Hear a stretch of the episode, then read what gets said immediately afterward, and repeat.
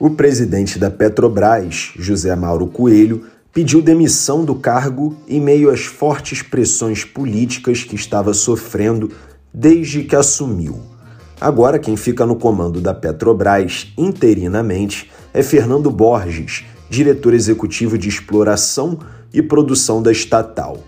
Eu sou Maurício Ferro, criador e diretor do Correio Sabiá, e a partir de agora vou te contar em até 10 minutos tudo o que você precisa saber para começar o seu dia voando e muito bem informado. O presidente da Câmara, Arthur Lira, do Progressistas de Alagoas, declarou nesta segunda-feira que não há o que comemorar quando falou sobre a troca na Petrobras. Lira foi um dos que mais pressionaram o presidente da Petrobras, chegando a dizer que ele era ilegítimo. Na noite dessa segunda-feira, houve uma reunião entre Lira e alguns líderes, na qual o presidente da Câmara tratou sobre a taxação do lucro da Petrobras e sobre a política de preços da estatal, hoje baseada na cotação do mercado internacional.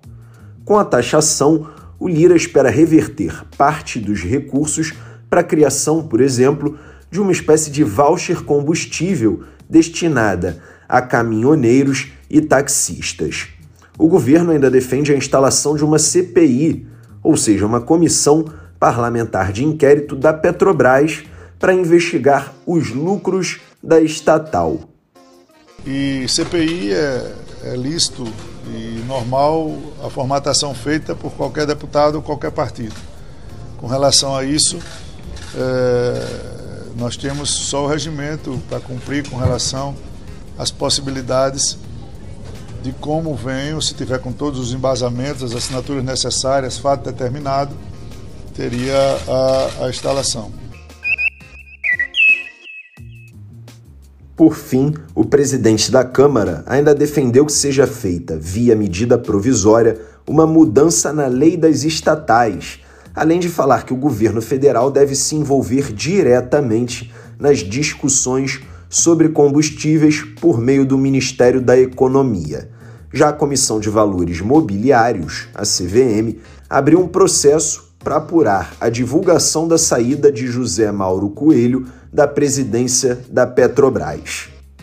Em vez de a gente estar formatando uma PEC nos assuntos que sejam constitucionais ou de projetos de lei nos assuntos que são infraconstitucionais, os infraconstitucionais possam ser resolvidos mais rapidamente através de medidas provisórias medidas provisórias que possam alterar alguns aspectos da Lei 13.303 ou Lei das Estatais, que permitam uma maior é, sinergia entre as estatais e o governo do momento. Ah, o que se aprovou lá atrás, muito ainda no rebote das operações, das situações que o Brasil passou, é, transformaram as estatais em seres autônomos e com vida própria, muitas vezes é, dissociadas do governo do momento. É, nós iremos também discutir, propondo também que venha por MP é, alterações no sistema é, de formatação de, de aumento de impostos nas questões dos lucros. Isso nós precisaremos ainda de uma discussão mais mais pormenorizada com relação aos aspectos jurídicos e técnicos, se isso só envolve a Petrobras, só envolve o setor de combustíveis ou envolvem outros setores também no Brasil. As ações da Petrobras chegaram a cair quase 5% durante o pregão dessa segunda-feira, mas acabaram fechando em alta, com os papéis ordinários subindo 0,87% e os preferenciais 1,14%. Já o Ibovespa fechou próximo da estabilidade, numa alta de apenas 0,03%, ainda abaixo daquele patamar de 100 mil pontos. Agora o índice está em 99.852 pontos. Já o dólar fechou novamente em alta, dessa vez de 0,85%, sendo negociado a R$ 5,18. É o maior valor de fechamento da moeda norte-americana em relação ao real desde o dia 14 de fevereiro.